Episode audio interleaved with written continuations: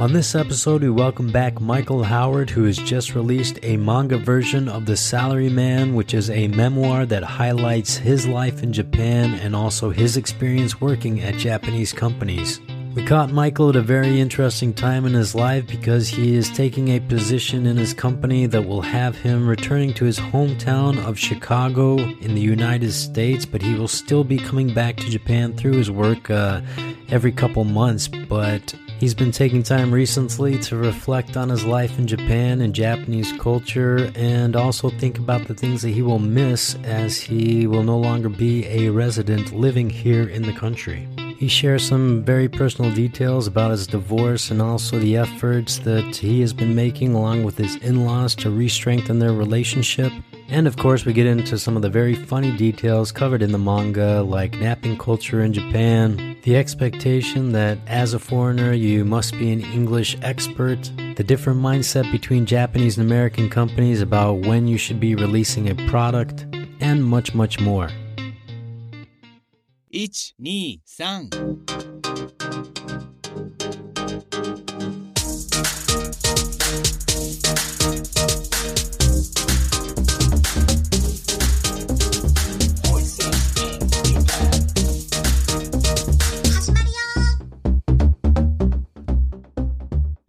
uh, I do. I, I, probably should explain once again that yeah, Ben had something come up last minute, so uh, he is not uh, going to be with us on the show.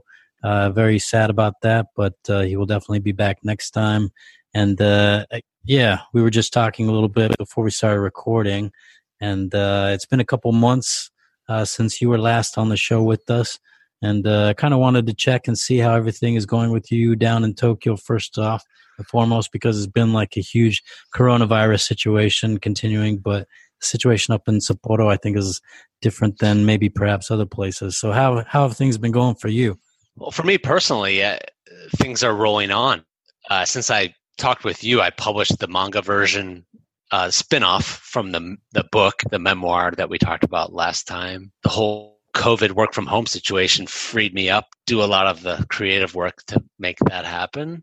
COVID in Tokyo, I, am just marvel the way uh, Japanese in general, but Tokyo people, given the population density, are able to deal with it. And, and just it's amazing to me the way Japanese during emergencies or pandemics, whether it's the 311, you know, uh, earthquake and tsunami and radioactive situation or COVID, they're just they're able to like completely absorb it into their everyday life and not make make a huge deal out of it. I notice it. It's like it's just they're able to deal with it and, and really make it not a huge pandemic from a like a local perspective. What about your job though? Have you been working from this working from home this whole time or how have things been going there? So to to be transparent, I work for Amazon Japan. Oh, and okay. Yeah. I'm happy to say that. And uh, since the last time we talked, I've accepted a job with Amazon on USA for the uh, a, a, job in their Kindle Direct Publishing team, which is the book publishing uh, for independent authors division, uh-huh. which is what I the platform I use to publish my memoir, The Salaryman. My personal life and my professional life converged since we last talked, and uh, uh, that's a very happy situation. Um, but I'm still in Japan, and I moved to the U.S. to Chicago to work in that new job uh, September 24th. So I've been busy since we last talked in uh, July with uh, publishing the manga spin-off from my book the Salaryman manga, and uh, tying up loose ends after living in Japan for 13 years, uh, personally, professionally, and getting ready for the change. That is really big news, and uh, definitely a surprise to hear that. And um, and congratulations, of course, too. Have you got everything uh, set up uh, for your move back once you get back there and everything, or is that going to all take place uh, once you get back there? As anybody could imagine during the COVID there's so many things you're learning as you make a big move internationally. Uh, I still have, I, as I mentioned in the last podcast, I'm divorced to a Japanese with two kids here in Japan. And so a big part of my job is the ability the ability uh, to come back to Japan every couple months and work from here so I can see my kids and work remotely. And so during COVID, though, and for permanent residents in Japan, it's been very difficult to leave the country and expect to come back. You'll right. be blocked from, from coming back, uh, has been the situation up until this month. Finally, the Japanese government allowed permanent residents the same rights as uh, Japanese citizens to leave the country and come back in.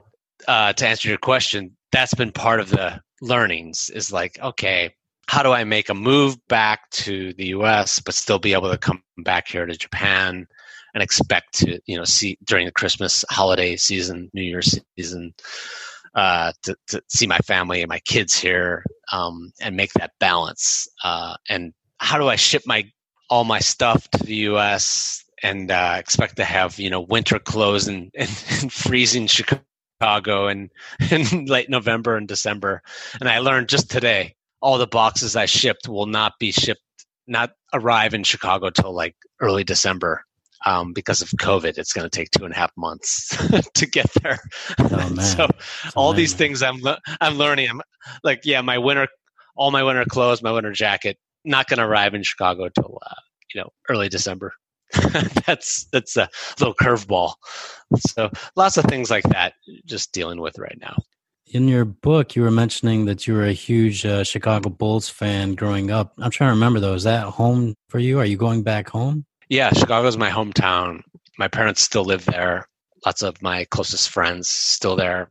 So this was the dream scenario for me. I wasn't unhappy in Japan, but I, I, I have been looking for opportunities to work in publishing, especially with within my current company, Amazon. Because I think because of a mix of COVID allowing more remote work now than normal, and my background publishing my books on the Amazon Kindle Direct publishing platform allowed me to move back to the hometown, my hometown, which is far from Seattle, obviously, where Amazon's headquartered. And so this is a very lucky mix, I guess. And I can't, I don't want to say I'm lucky because of COVID, but um, that's certainly something to do with it. Yeah, it's uh, it's pretty amazing that everything is uh, kind of working out that way for you. But I mean, it's kind of seems to go that way. Like when you kind of sit back and finally decide what you want to do and what you focus on, and then start to put in energy into that. And then, I mean, they always say that, like when people do what they really love, like everything will actually fall into place. But I mean, it's a hard thing to believe in and to actually, like, you know, venture off to do. Um, but I mean, it sounds like you're kind of turning into another example of people when they do focus on exactly what they want to do, then the pieces do start to fall into place for them. So, man, kind of a little bit jealous and, uh, but definitely very happy for you. Um, but how does it feel that you kind of are now starting to get ready uh, to end your time in here in Japan? Because I remember just when I was uh, moving away from Sapporo once uh, down south uh, to attend uh, uh, university as a research student, um, man, it made me realize how much I really loved Sapporo and, and I didn't want to leave too much. And I started getting homesick even before I actually left the city and stuff. Are you having those emotions or, or how are things going for you? Oh, totally. I'm having those big emotional, nostalgic. I'm, I'm meeting all these old friends that I hadn't met in like six, eight, ten years. And now I'm just going, God, why didn't I meet you guys more while we were had our time before COVID. Even we could have just hung out more. And of course, my my kids. That's that's a very that's an emotional thing too. Um, like all these things are happening with my in laws, my brother in law, uh, who I reached out to. I got divorced a year and a half ago, and I reached out to him uh, three weeks ago, and we just set up a, a lunch with his kids and and my kids during my visitation day and very open and happy. And we're talking about like his kids coming to chicago for next summer to visit and like for english study purposes. And all these things blossoming blossoming like at the last minute. And you feel like at I think when you leave a city after you've been there and put your heart into it for 13 years, like I did, like suddenly you do those things at the last minute, and you're you're wondering why didn't I do that earlier? I could have done this the whole time, and yeah. I think that's part of life, I guess, when you put your heart into things and you're busy. And I'm feeling that a little bit of bittersweet feeling. Like I'm happy I made these contacts who are so great and have great um, dispositions to open minds to do that. But I'm also feeling a little regret, like like lost time. Yeah, I uh, I don't want to pry too much into the personal situation, and, and if you can't talk about it, it's fine. But I mean, Japan, when uh, divorces or just with uh, when it comes to children and within a divorce, they're definitely. I mean, they have this uh, huge reputation for always favoring the um, the Japanese parent, especially if the Japanese parent is the mother. And uh, man, you hear a lot of nightmare stories um, where the fathers, if they're living overseas, their children get kidnapped and and uh, taken back to Japan, and their fathers have no way of, of having contact with their children. So hopefully, uh, that's not the type of situation you're in. But I went through the Tokyo divorce courts and could have become pretty bitter about the results. You, you did mention like it's very favored towards the, the, Japanese parent, especially if it's a mother. And it's, it's true. I experienced that. But on the other hand, I really, I really now, the last month or two, realized I worked hard on communicating with her, um, my ex-wife's brother and her mother for years we had a good relationship and still do. And that survived. I really realized that that survived hmm. that whole process. So I I experienced the negative part of that that that favoritism towards the Japanese parent, but on the other hand, I'm happy to report that there's a universal um, uh, communication that happens that survives with anybody um, that's in your family. And I discovered that. And that's going to survive as we go into this international mode of me living far away, but coming back every couple, two or three months. So that I'm very thankful for. And that's been a huge, like, sort of warm blanket that's sort of helped me with this moving process. How do you uh, feel about returning to the U.S.? I mean, there's a lot going on back there, obviously when you're kind of there living in the US and when you first come to Japan and people talk about, you know, what scares them about being in the US and you're like, there's nothing scary about living in the US. Like, but now after like living in a country like Japan where, you know, it definitely is a much calmer and safer society in a lot of different respects. And then uh, just looking at the situation in general in the US, um, man, it's kind of at a place where, you know, people are saying they've never seen in their whole lifetime and stuff. Um, do you have any trepidations or anything about moving back to the U.S.? I have none of that. Um, I'm going back to uh, basically. I'm I'm for the next six months. I'm going to be living with my parents in the house I grew up in in suburban Chicago.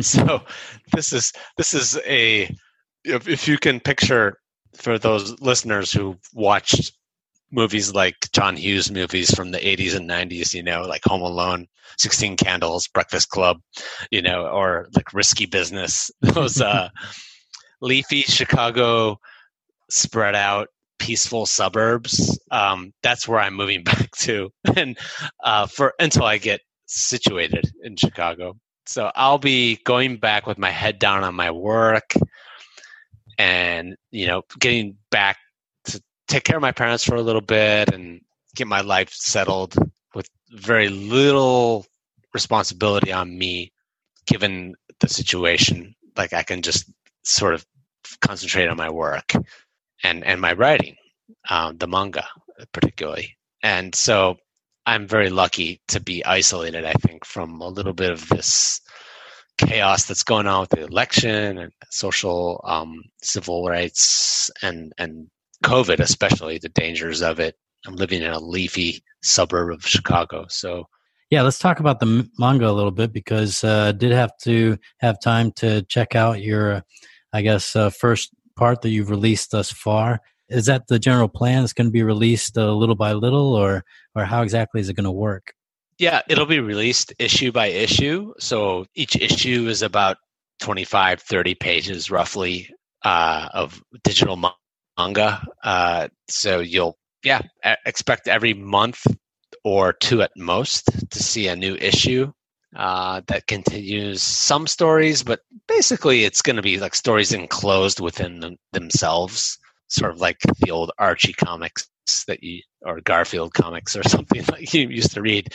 Um, you don't have to like have read the first issue to understand the second issue, but that's the plan. Is um, both in English and Japanese to publish uh, the Salaryman manga yeah, and I wanted to ask about the uh, creative process and everything because uh, you know I read the book obviously, and now I've had the chance to read the first issue that you've released of the manga, and uh, I mean it, some of the content does overlap, but it's uh, written very differently, um, and it's definitely funny. You do have a partner who does all the uh, illustration, uh, but you're writing the all the text and the dialogue and everything that's in the manga itself, right?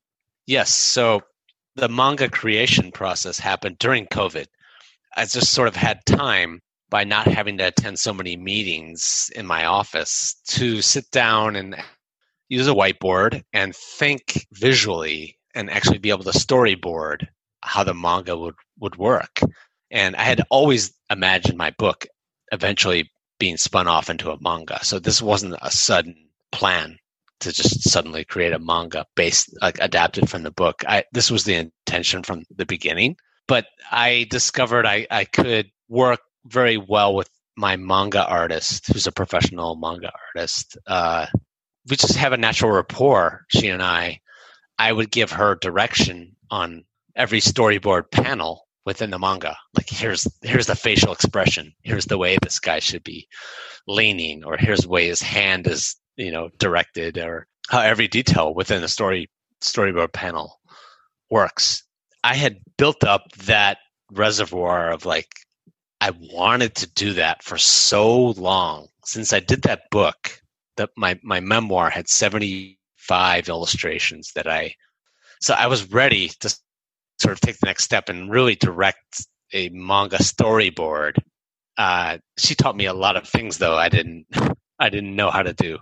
Um, so it was like a, a, marriage of enthusiasm and like uh, my interest and her direction as a manga artist on here's how you actually storyboard Mike. And uh, we got it done. It was very messy and took a lot of iterations to get this first issue done. It's like making a pilot episode for a comedy series. You know, it's it takes 10 times longer than the rest of the episodes that happen later. And that's what I think happened uh, for this first issue. You know, I enjoyed the book itself very much, but uh, I think uh, actually, you know, I don't want to put the book down at all, but I think the manga is done even better because, uh, you know, it's actually written quite funny, and that's why I was uh, curious to know, like, um because um, you don't have as many obviously words to work with, I guess, when you're uh, writing a manga, and uh, but you know this is it has you know quick jokes in between each little line or you know from one uh, box to the next uh, you know it goes to the punchline and stuff. So it's written very well. I mean did this take practice for you or is this something that you had been practicing or are you just happy that it actually ended up turning out that way or? Uh, it took i mean i exhaustively self edit uh, every line. So this took iteration after iteration. I, I i'm sorry to say like years of waste of watching like cheers episodes or seinfeld or friends episodes or whatever that's maybe it's all coming to good return on investment all that time uh, i haven't i'm not a manga like i haven't been a manga hobbyist or reader of manga too much. I I, I pick here and there. I'll, I'll have a few manga I like, um, but I haven't I'm not like an uh, otaku or into that too much, but the ones I like, I like a lot. And it's like any other, like sitcoms, I like a lot. So I just dove into my manga the same way I would a, a, a Seinfeld episode.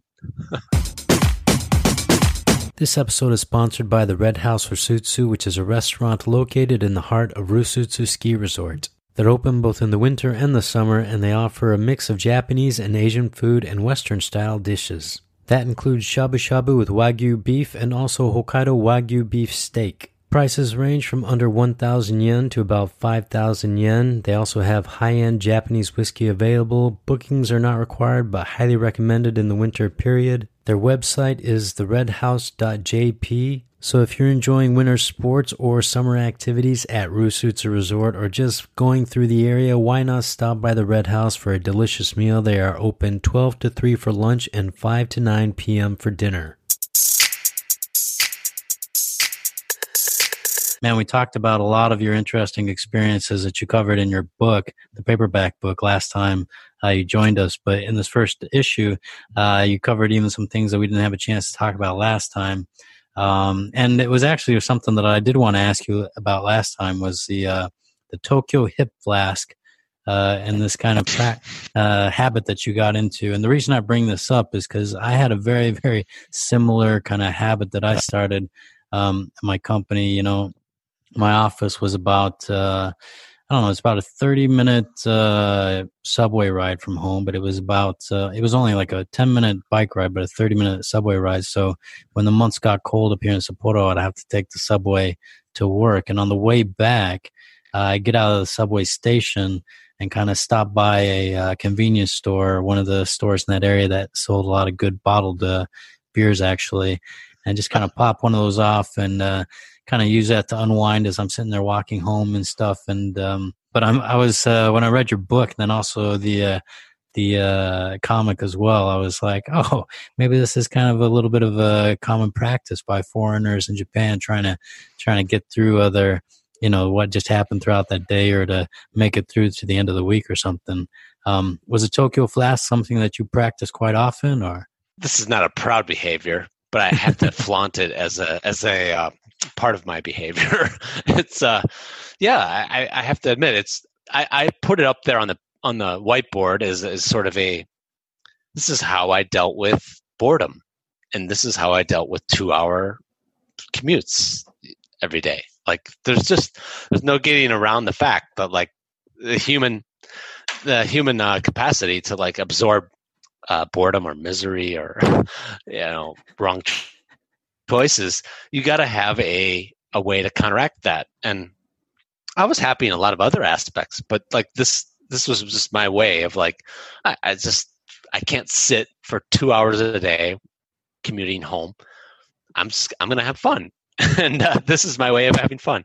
And Japan allows that. Um, oh, okay, this little 25% alcohol uh, shochu, uh, you know, mugi shochu bottle at the convenience store that goes right into a a, a water bottle, and I I just pour in a little Chuhai grapefruit, uh, you know, cocktail to round out the rest of that bottle, and that's my my hip flask. And I just sort of like uh, creatively. This is this is more speaking to me than other foreigners, but that was my way of rounding off the edges of my day. You know, wasn't causing trouble. Nobody saw me because I I I, I wanted to be polite. I poured it into a, a makeshift water bottle so nobody knew I was drinking a beer or alcohol. And that was my way of being having my manner mode, as I mentioned. And, you know, that's my philosophy, manner mode in Japan. And that was my way of being mannered, but uh, still keeping myself, you know, happy and, and, and sort of enjoying my life. Yeah, we didn't uh, actually get a chance to hear uh, the explanation about manner mode last time. Uh, could you explain a little bit more about that philosophy? What exactly is uh, manner mode? Before I wrote the book, uh, the manga artist, she and I, like seven years ago, I found her online and I was looking for an illustrator for my stories about working in, in Japan. And at that time, I just thought small, go piece by piece, write a blog, little articles, but I needed a. I, I just I always imagined an illustrator for every one of my stories. That was just the way I wanted to do it from the very beginning. I don't know where that impulse came from, but I needed a Japanese manga illustrator. Was where I I started. I had written articles a little bit about Japanese culture before that, and I always found I needed an illustrator to sort of emphasize my points. So that's probably where the impulse came from. And so, just from internet researching, I found this Japanese speaking manga artist who ad- advertised herself as a English speaking freelance manga artist, and I decided to call the blog Manner Mode because I, I needed a name for the, the process of sort of taking my American impulses out of my behavior during working hours and emphasizing my ability to fit in and try to adhere to Japanese culture and business practices. And I just I got tired of calling it so many different names like politeness, fitting in, you know, there's so many terms you could use for that assimilation. I just said, let's give it a name. Give it a name and that became the name of my blog was manner mode so I think it's probably something that a lot of foreigners go through uh, being in the country, but also I guess it's uh, something that's just kind of uh, the way people live here in general, the Japanese people as well. One other thing I wanted to kind of touch on that uh, was also uh, covered in this first issue was napping culture in Japan. I mean, what exactly is the napping culture like in Japan? If you could describe it for people who've never actually seen it for themselves. It's one of those buffers, like the consumer culture, uh, like the izakaya, a tavern culture, and all the great service and, and just the politeness of the service industry here. Napping is there to to help round the edges of your exhausting urban life, especially in Tokyo. Uh, I'm Tokyo centric, of course, but yeah, I, I think napping is like it's that it's there to like deal with sleep deprivation of going out drinking late with your bosses and teammates and dealing with a lack of physical biological lack of sleep. That's number one. Number two though i think it's there to help you deal with boredom. You have the environment that uh, helps you do that. It, it's it's a totally nonviolent peaceful environment where you won't get robbed or or touched while you're napping in public uh, to do those things. So I think napping has a place just as a uh, natural part of the culture. Did you ever, I mean, go into any type of the napping culture yourself or not really? No, I, I learned how to nap on trains. That that definitely is a skill I acquired after probably four or five years into living in Japan. I learned how to catch a quick cat nap uh, for you know a 20 minute like ride between different lines of Tokyo. Uh, so I I learned that art. Uh, very hard hard earned um, skill though. It for Americans we're very worried about being robbed or maimed or maced if we nap on a uh, on a public train and uh, I had no no disposition to do that I I, I looked at it as a competitive thing. I was like, this is this is bullshit. Like these guys can nap, they get an hour more of sleep than me a day, so they're they can do better than me in my job in in the job. How do I catch up on that? It's like they're on steroids and I'm not. I simply looked at it as this is bullshit. This is this is against um, immigrants. My inability to nap is hurting my ability to actually work productively in a Japanese company. That's the way I looked at it. And so I just was like, I got to learn how to nap. And thankfully, though, I loosened up and just let it come to me instead of putting all that pressure on myself to nap for competitive reasons. I, it just sort of dawned on me one day, just let it, the nap overtakes you. You don't need to work at it. You get so exhausted working in Japan and having kids in Japan, the combination, uh, that it just it comes and overtakes you, and that's what the manga tries to illustrate. Is like, don't fight it. Don't try to put American power nap culture into the, the, the equation. Become a salaryman and let it overtake you. that was my that was my uh, advice from one of my senpai mentors. Uh, let it, let it come to you. Just don't worry. Well, I mean, it's funny you talk about how safe it was because I actually had a girl that I was dating for a while, and she would commute from outside of Sapporo into the city, and she said like almost uh, I don't know if it was every morning, but it was like multiple times per week. Uh, there was somebody like an older man and a bigger man who would get on the uh, train at the same stop that she would and uh, they would kind of always sit next to each other. And she said like she would always fall asleep, and she knew she could like lean over to his side and like sleep on his shoulder, and uh, he was sleeping too. And they had no idea who each other were but uh, yeah, she was like he was like her train napping buddy, and they would just kind of take the train and sleep on each other's shoulders for like twenty minutes or something, you know.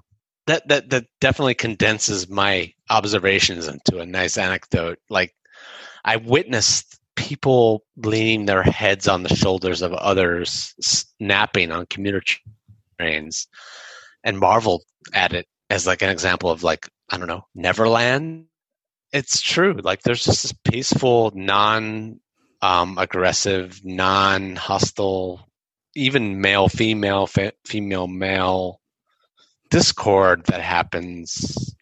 Not even just snapping, but like in everything. I do feel like male female male female uh, like both ways. Just very.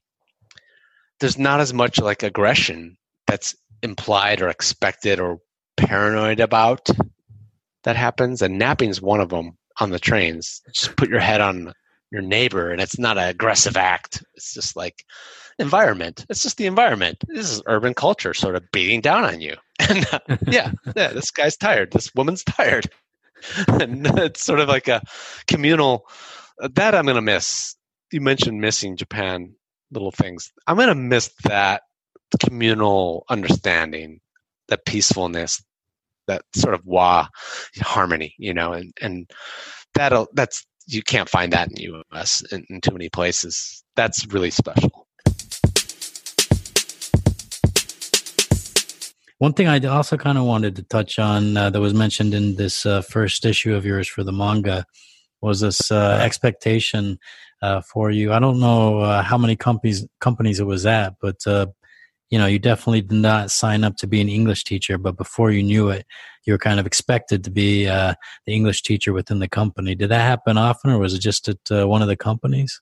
Every company. It was it naturally happened. Um, I'd be hired for some position that was like, oh, he's director of overseas sales, and then it's like, Mike-san, next every Monday, English lesson for the uh, managers of this team.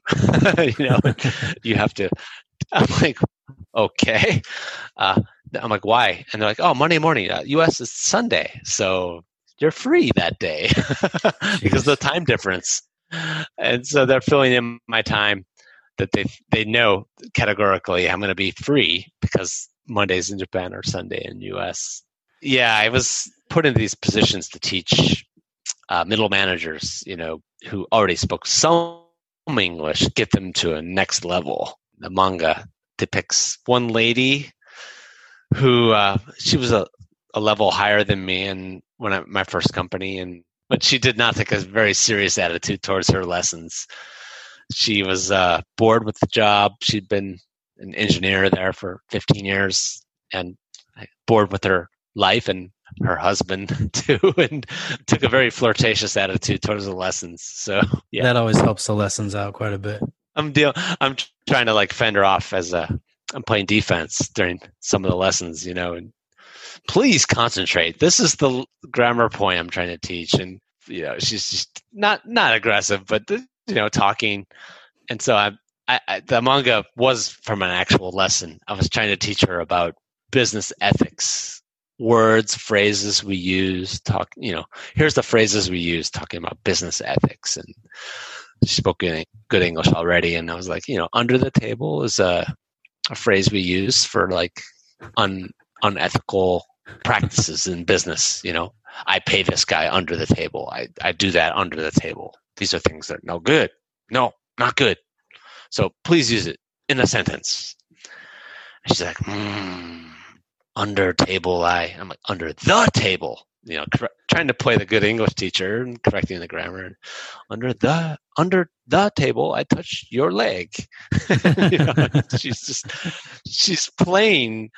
She's just playing around nonstop, and probably because I'd gone out drinking with like her team and her, her a couple weeks before that, that didn't help the uh, respect for me as a teacher she was just sort of like playing and, and casual during the lesson. I don't know if they paid you extra for doing the English lessons, but I didn't get paid anything extra for my English lessons either, and I didn't have uh, any uh, anybody flirting with me under the table either. So uh, definitely was not as great of a situation. I was it was all I hey I was I was all eyes were on me as the only foreigner in the whole company. So uh, any extracurricular activity, I, I would have been you know they would have had a spotlight on me real quick. So I was just like cutting everything off, playing the straight arrow. This is a straight lesson. Here's the English you need to learn, and uh, I did not get paid for any of this. Uh, but yeah, like little English lessons, not just the formal lessons in a classroom, but I was constantly, you know, asked to uh, translate. They would put me in these meetings with, with American suppliers, and they'd be avoiding confrontation about the point of the meeting is to lower the, you know, you're going to have to take a 20% price cut telling the American company. And by the time they would come to that very decisive communication of lowering the you have to american company has to lower the price by 20% suddenly the uh, japanese guy would go mike san english tell them. You know tell them tell them about 20% price cut. What? He's like throw the hot potato to me. To uh, the the final hard delivery of like you know a very important negotiation in the like 20 people in a meeting. High level VPs from Silicon Valley, Japan VPs there Mike-san, English, suddenly. So I'm like this uh, sitting on the bench for three quarters and like we're in crunch time, last two minutes of a tie game. they throw me in the game to uh, to translate the the very tough news that they have to lower their price by 20%. Do you think they? Because I mean, man, a lot of the uh, uh, business negotiations are always about pricing too. But do you think? I mean, did they know that that was the most difficult part of the discussion, and that was uh, basically who was going to close on the uh, on the issue, or did they just kind of? Did they not really? I mean, were they shirking responsibility, or were they kind of oblivious to the fact that that was the most important part of the discussion? No, I think they were worried. Like they they read about how hardcore Silicon Valley US venture style negotiation is. Mm. And they're just worried. They know that I think the modern manager in Japan is aware like the perceived weaknesses of like uh, Japan, like US will just run a run over to you if you're not careful. And so they're just they want to have their best foot forward and that's why they hired me. I, I think, in a sense, was like to have this uh, interface at their disposal to conceptually like close deals for them after not being part of like the whole first three and a half quarters of the game. Like they would just throw me into the game to close it, you know, as like some sort of closer, you know, and and I think that's the way they they looked at it was like it was simple communication. They didn't need me to like understand their business or like be part of their management. They simply needed needed me to be a mouthpiece that like sat on the front of their face and converted their their superior quality control and history into English. Mm. That was that was the way they looked at it.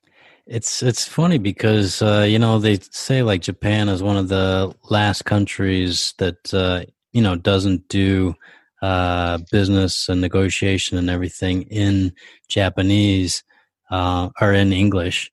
It's still based everything on Japanese, and you know there's obviously a lot of top management and older people in Japan who, and also young people as well that don't have uh, high English skills. And uh, so, yeah, a lot of the companies, and that's what I've experienced at least two that I worked at.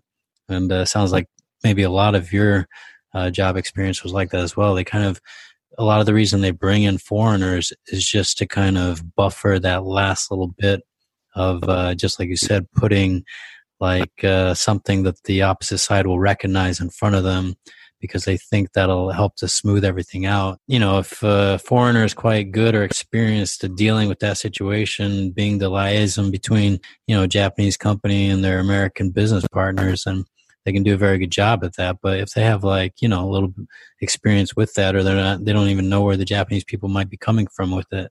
Just like you said, like somebody can be shocked when all of a sudden they realize they have a lot of responsibility after all, but uh, they weren't necessarily prepped for it or didn't necessarily know what was going on, you know, so. Yeah, the same role, like the same company that I just depicted. Um, it was the Silicon Valley big consumer electronics company, and Japanese um, raw materials supplier that I was working for, and they didn't let me have the direct role of like communicating between the American company and them, the Japanese company. Hmm. They had me as the J to A, Japan to America interface, and they had another guy who was my same level as the J to J interface as like the he would take what I would get from the American company and translate it and do all the communicating internally. So it was like this hierarchy or this extra middleman. They ha- they didn't trust me to just sort of take the message from the American company and give it to them directly. They wanted a Japanese to take what I said, the Americans said, and put it into a form that they could deal with. They wanted a Japanese to take what I said that the Americans said and make it, I don't know, fluffier, easier to understand, or they needed an extra buffer. They didn't want me directly as the uh, guy taking the American message, giving it to the company. That was too harsh for them. They wanted a Japanese buffer in between. Uh, man, that sounds frustrating. I've seen that happen sometimes. Uh, not even when the person wasn't necessarily even designated, but like if a translator is not doing a good enough job, or if one of the foreign spe- people who was speaking, myself or somebody else, didn't do enough good job, and they would, you know, they're speaking in Japanese, but they would still like uh, say, "Somebody translate what that person just said." You know, like translate that Japanese to even better Japanese. But that kind of uh, reminds me, I, I did want to ask you last time because we didn't have a chance to. Um, but you know, in your book and in your comic, you're definitely uh, poking fun or or revealing the humor in a lot of these uh, struggles as a foreigner working in a Japanese company. But uh, were there any times when Japanese people uh, were also kind of confiding in you and and they were saying how much they were actually frustrated with the situation or how things were done in business culture in Japan as well? Oh, totally. Like uh, the character in my memoir, the uh, RoboCop, RoboCop hmm. Uh, character. this is based on the RoboCop movie character. That that was a name not created by me, but by all the Japanese on um, the team that he managed. This this guy uh, middle manager that was brought into the, into the company. You know, forty something year old guy uh, brought in. He was such a stickler for rules, but he had no qualifications for the industry we were in. So all the sales guys on the sales team I was on were really pissed off, like at the randomness of this assignment. Like this guy is responsible for us. This is a joke, and it was just hmm. like constant, like that's all we talked about as a team. This guy from the memory industry is assigned to a semiconductor company. This guy doesn't know anything, and he's just a joker, you know, of a stickler on rules. Hmm. And he just stuck us. He just pinged us on rules. Like oh, you have to show up at eight thirty-one. You have to repeat three company rules before you start your day, and if you don't, I penalize you. And like he was very, like a, a very like a bureaucrat. And so the RoboCop name just stuck. Like somebody created the he's RoboCop one day, and that that was a typical example of confiding. Like these guys, they're just like, Mike, san, what do you think this guy? What do you think about this guy? And I'm like, eh, you know, he's he's just a bureaucrat, and they're like, he's RoboCop. you know, that's that's the that's the way uh, confiding sort of happened with me in the beginning was sort of roundtable lunches where people would talk about our common manager. But I think later, as I got a little older, and moved a couple companies. Uh, I started managing a Japanese engineering team and a joint venture project with an American semiconductor company. The complaints became about the American side. Oh, really? Yeah, and my job was to sort of.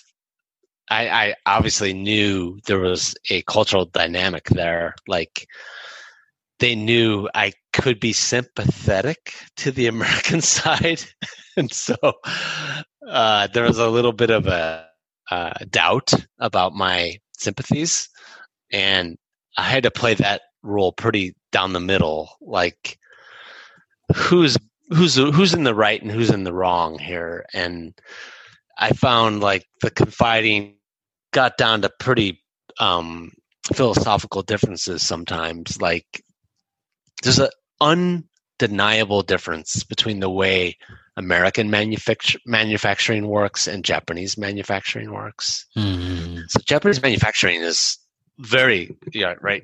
Uh, the history is well deserved. Like the quality is amazing in the history, and consumer electronics products prove that. Like the quality of the brands, uh, especially you know in the 20th century latter half, and uh, they have a high pride in their quality I think uh, recent history since the 21st century started has proven like Americans are starting to poke holes in some of the ways that Japanese consumer electronics companies operate and their ability to move fast and like adopt uh, fast moving changes. And so especially software based and so i found myself the victim of like uh, being in the middle of confiding Japanese teams would be going, Mike-san the American team just wants to do running change, running change. And that became a big theme. It's like Americans running changes, running change. You launch a product that's not good and you improve it after, after that. and yeah. to a Japanese, that's just absolutely, uh, you know, death that that's just completely embarrassing. That's yeah. the end of the reputation, basically. Yeah. But that's that's the that's the hallmark of software based the the whole internet revolution since you know it's happened is that you can do running changes you can change your product much faster than you could back in the you know 70s and 80s because everything is software based and technology allows you to update things very quickly and improve them. So you can launch something that's not perfect and get it out faster, make money quicker, which to Americans is great, but to Jap- Japanese is embarrassing to have something not perfect out in the market. And so to Americans, it's great because you're making money quicker than you did uh, if you waited two years to make it perfect. And so I found myself in these confiding situations later in my career in Japan was like, why can't we make this wait one more year and make it perfect and then release it? And the American side, well, then we'll lose five hundred thousand dollars, and then we we don't have a fucking product, and we close the fucking thing down. And I'm like, guys, uh, I'm not gonna say the fucking part, but uh, uh, uh, there's no business. Uh, they're gone uh, if you don't agree to running change. Uh, and then the Japanese are like, ah, mo, these guys terrible. Mo, shinjirarenai. And like the just complete, complete polar opposite of the culture on these kinds of uh, things. So. Just to rehash, but uh, where can uh, people get the manga? Is it uh, the easiest place? I guess is through the uh, uh, through the Amazon website. Yeah, yeah. So probably the easiest place to go is my website, the salarymanbook.com. And you'll see my memoir and the manga both listed there with links to the Amazon site where you can buy it. And uh, we'll uh, definitely put a link to that as well uh, in the episode description. And uh, does your job keep you connected to Japan or? My new job with Amazon will keep me connected to Japan but I'll also be very involved with uh, direct publishing business of Amazon. So I'll increase my efforts to market my manga uh, more and more. And I think the collaboration with me and the manga artist, Reina, is going to increase even more. So I'll be back every couple months to Japan, and uh, this is just the beginning. Yeah, well, that's awesome that uh, you'll have uh, more time and energy to be able to to dedicate to that. And definitely want to thank you for coming on again, and uh, and uh, hopefully we can keep in touch and hear how things are going in the future as well. And uh, me personally, I'm definitely looking to the next issue of the Salary Man coming out. So keep up at it. Thanks, Brooke. I'm glad you liked it. Thank you. Thank you.